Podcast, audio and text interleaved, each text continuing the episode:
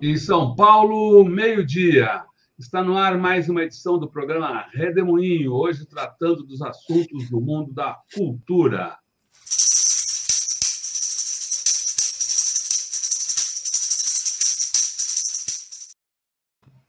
Célio Turino, seja muito bem-vindo a esse Redemoinho. A gente já estava com saudade aqui, duas semanas que você trocou aqui a, com, a, com a Regina Galdino. E o Célio está é, tá voltando do Chile e tem muita coisa para contar para a gente. Fala, fale aí, Célio. Obrigado, Eleonora, Rodolfo. Eu também estava com saudade, sabe? E ainda bem que estou podendo voltar agora. E viajo essa semana para o Paraguai, também para conhecer experiências de cultura viva comunitária, e conversar com o povo lá. Mas vai ser uma viagem curta, na próxima segunda eu estarei aqui, eu chego na, na madrugada de segunda. E eu gostaria de falar sobre essa viagem ao Chile, né?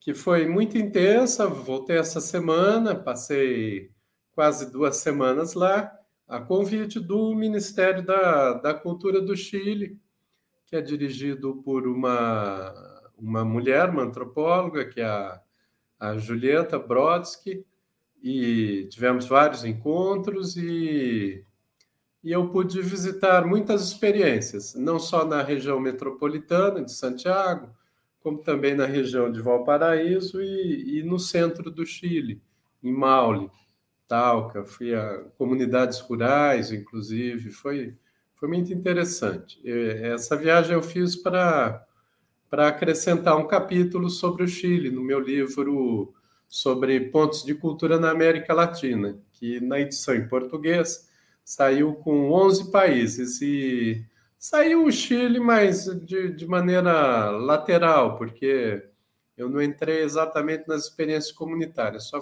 contei a história de uma de uma líder mapuche e ambientalista, Nicolasa Quinterman, que foi encontrada morta há alguns anos, e aí eu, eu achei pertinente escrever sobre ela.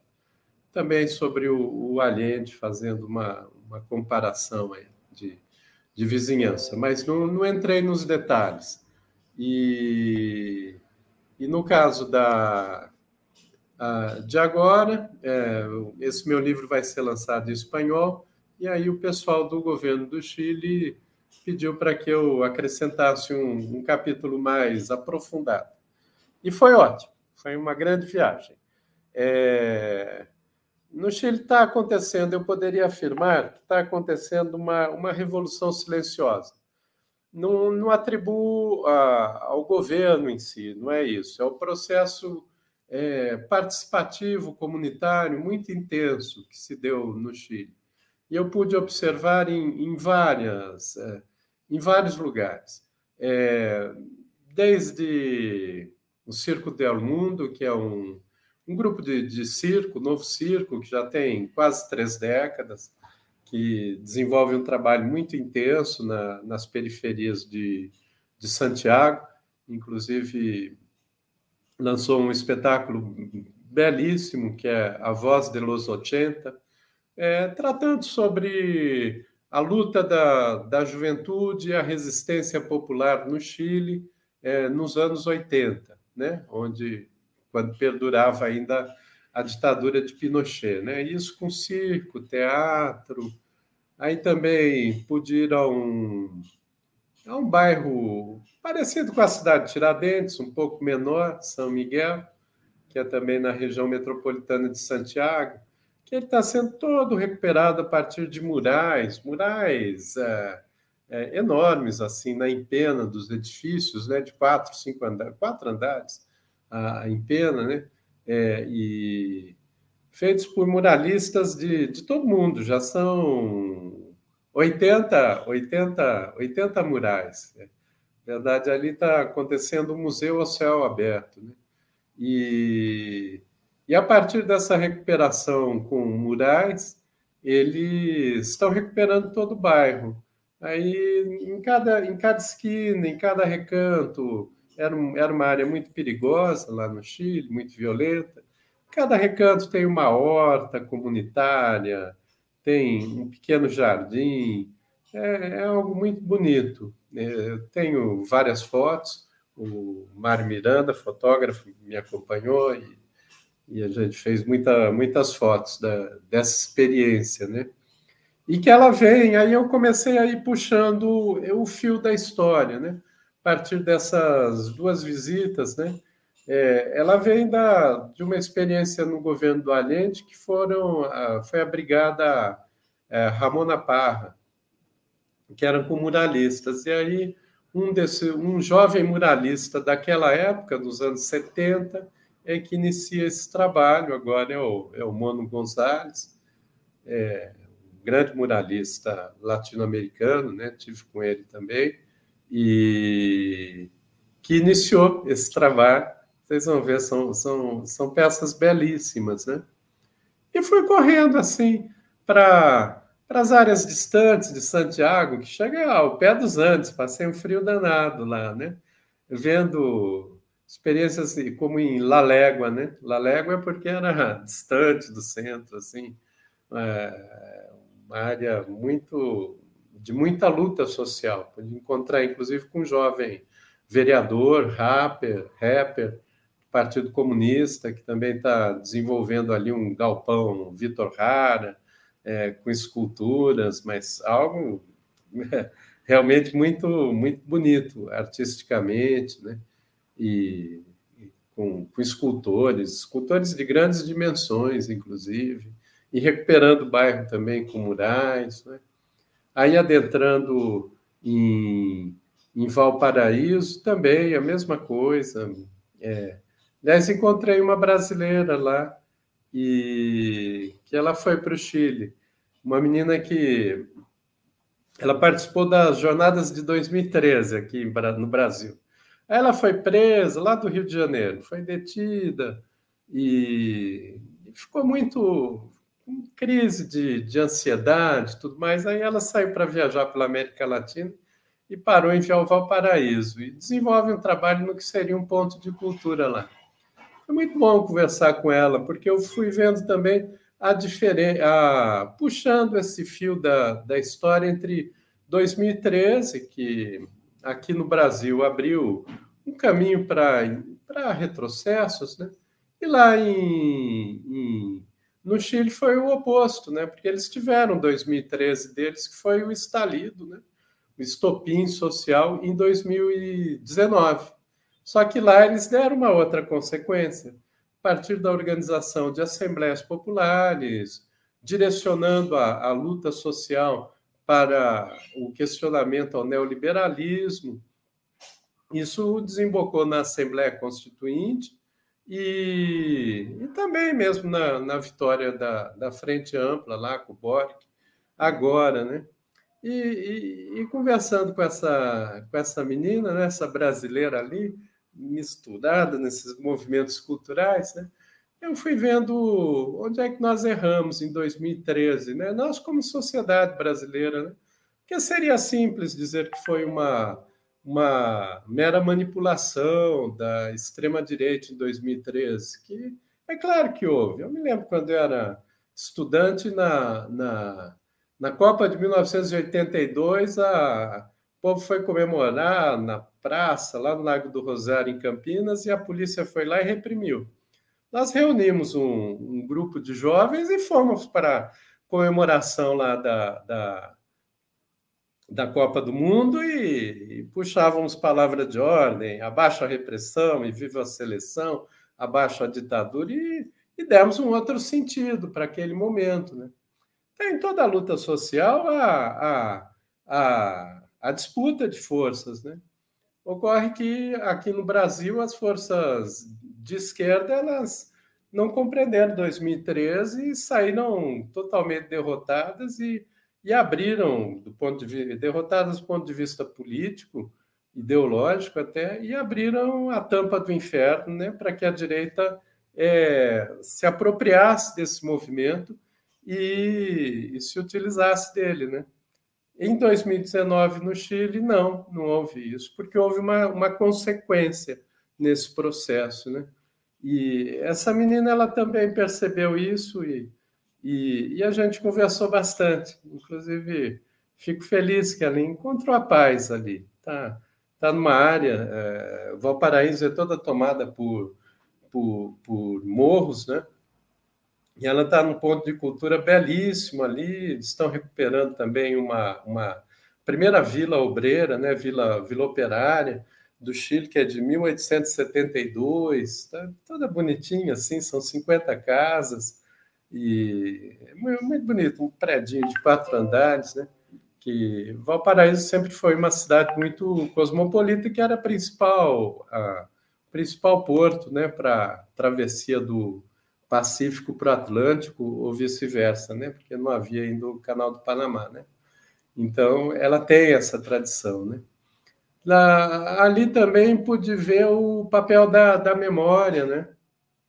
E, e da cultura do, da recuperação mesmo da, da, da memória do período da ditadura, né? Que é muito intensa no Chile. A começar pelo pelo Museu da, da Memória e dos Direitos Humanos, que é um dos mais belos museus que eu, que eu já vi sobre essa temática.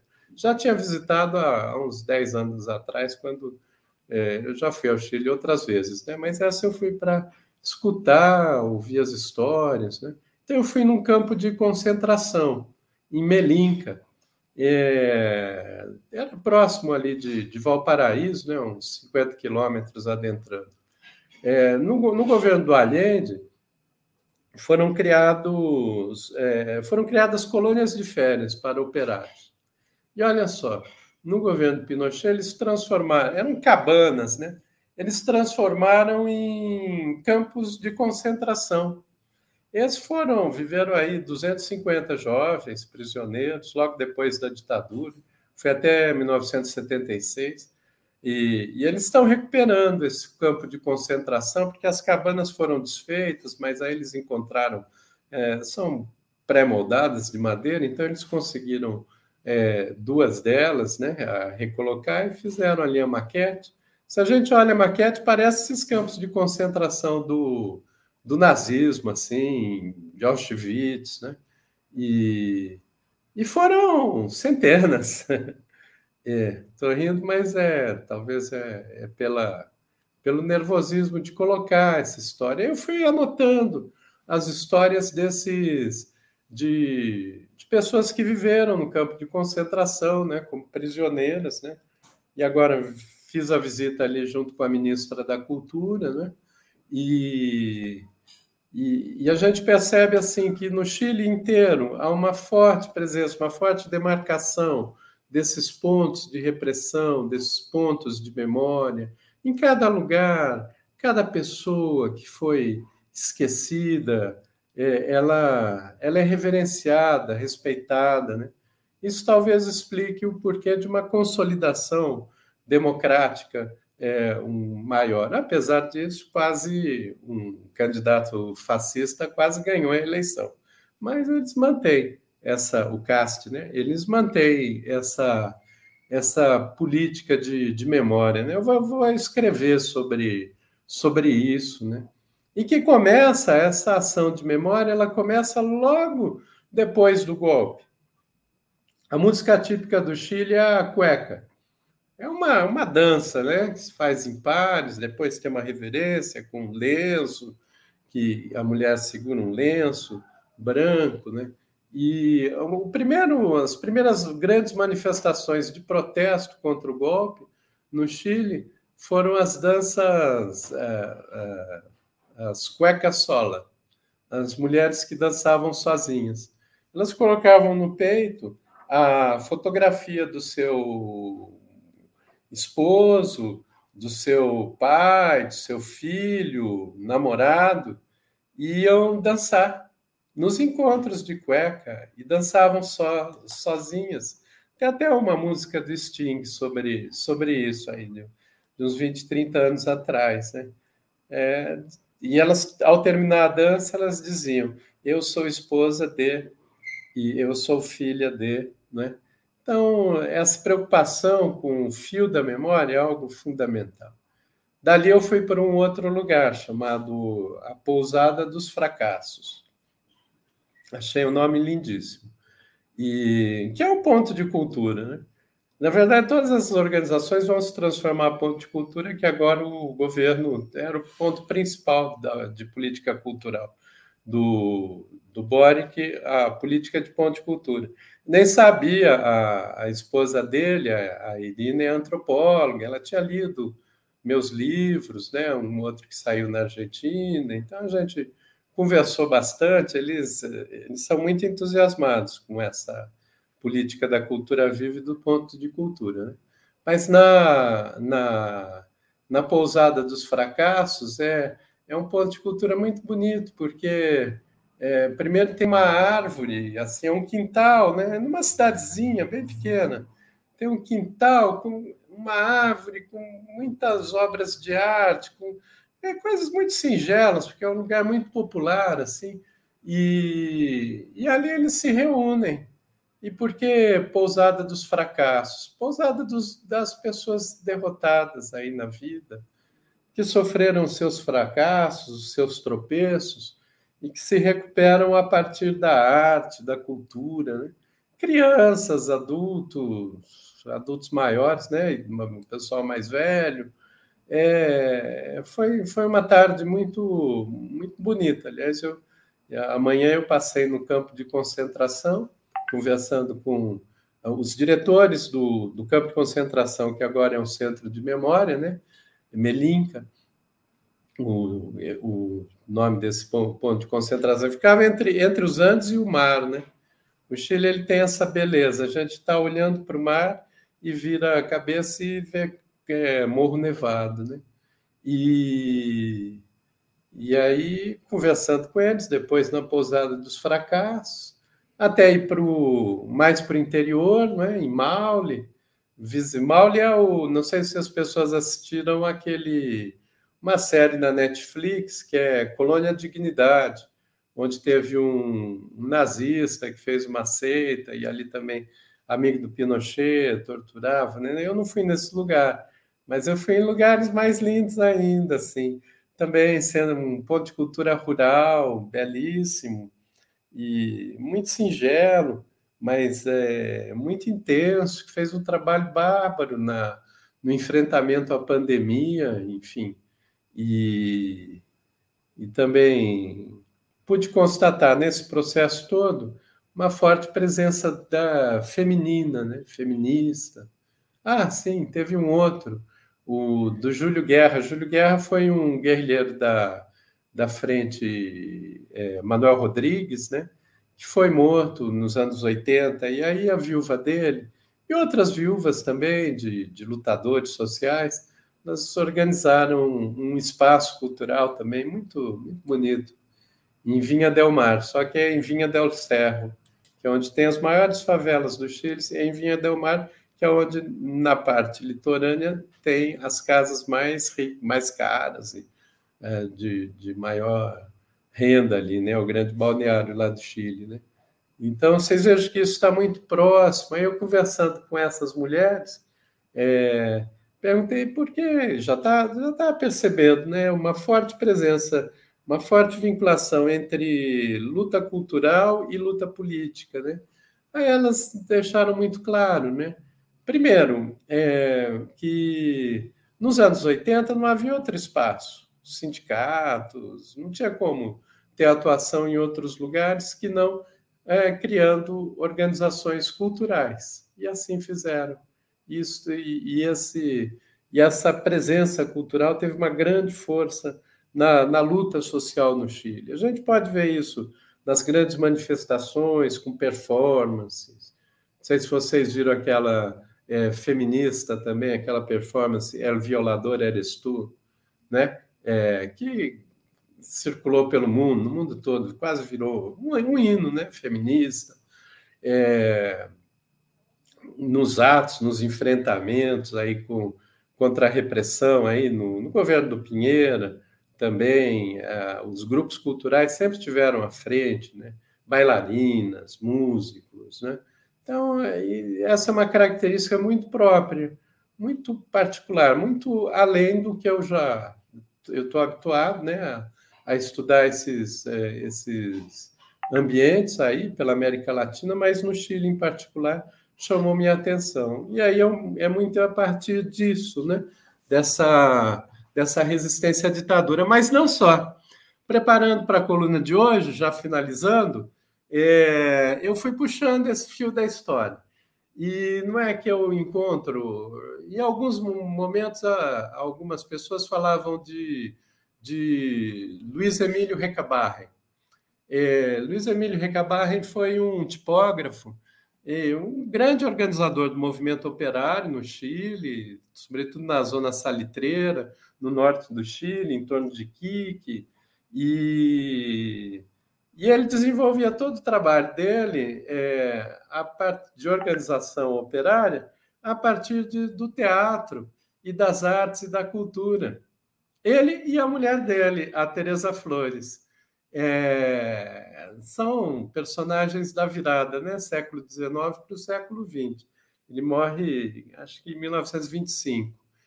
E saibam que ele foi o fundador do, do Partido Comunista do Chile. Primeiro partido partido obreiro, né, em social obreiro, socialista obreiro, em 1912, que é a data que o Partido Comunista do Chile comemora como a data de sua fundação, mas ele assume o nome de Partido Comunista em 1922.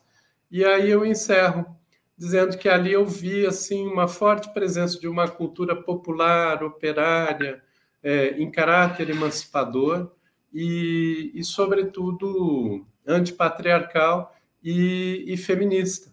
Tanto é que o Partido Comunista do Chile ele nasce, estava tava lendo agora aqui, hoje ainda, né? ele nasce sob a égide do socialismo e feminismo, é uma fusão, né? como o Maria Teg, lá no Peru, faz a fusão entre socialismo e indigenismo, o que houve no Chile foi a fusão socialismo e feminino, feminismo. E, ou seja, tem uma tradição de um século de cultura e de feminismo, e que foi muitas vezes é, se tentou apagar, destruir, reprimir, mas eu diria que essa é a explicação de o Chile está conseguindo encontrar o seu caminho. Não vai ser fácil, eles estão enfrentando aí o, o plebiscito da Constituição, que foi aprovada recentemente, mas precisa do, do referendo popular. Pode ser que eles não ganhem, está é, tá havendo muita manipulação ali, há também uns tropeços no governo, mas eu sei que aquele povo está tá encontrando seu rumo, até porque a, a cultura é uma substantiva feminina e é uma sujeita coletiva e, e é nesse nesse caminho que, que as chilenas e os chilenos, né, que vão sobre esse caminho também estão encontrando. É o que eu teria a dizer dessa viagem. Obrigado. Muito, muito legal, legal, muito legal mesmo. Maravilha, que história. Bacana. Ouvimos aqui, então, o Célio Turino falando no programa Redemoinho, que é um programa que a gente transmite de segunda a sexta-feira, sempre ao meio-dia, cada dia com um tema específico. Hoje, o historiador Célio Turino comenta o mundo da cultura. Amanhã, a gente fala sobre, ouve o nosso vídeo comunista falar sobre as mobilizações dos movimentos populares com o João Pedro Stedley, do MST. Célio Turino, muito obrigado. Muito obrigado a todos vocês que acompanharam essa videocoluna de agora e seguem conosco pela internet afora. Boa tarde. Boa tarde, Célio. Boa tarde, tchau, pessoal. Tchau. Tchau, Eleonora. Tchau, tchau. Rodolfo.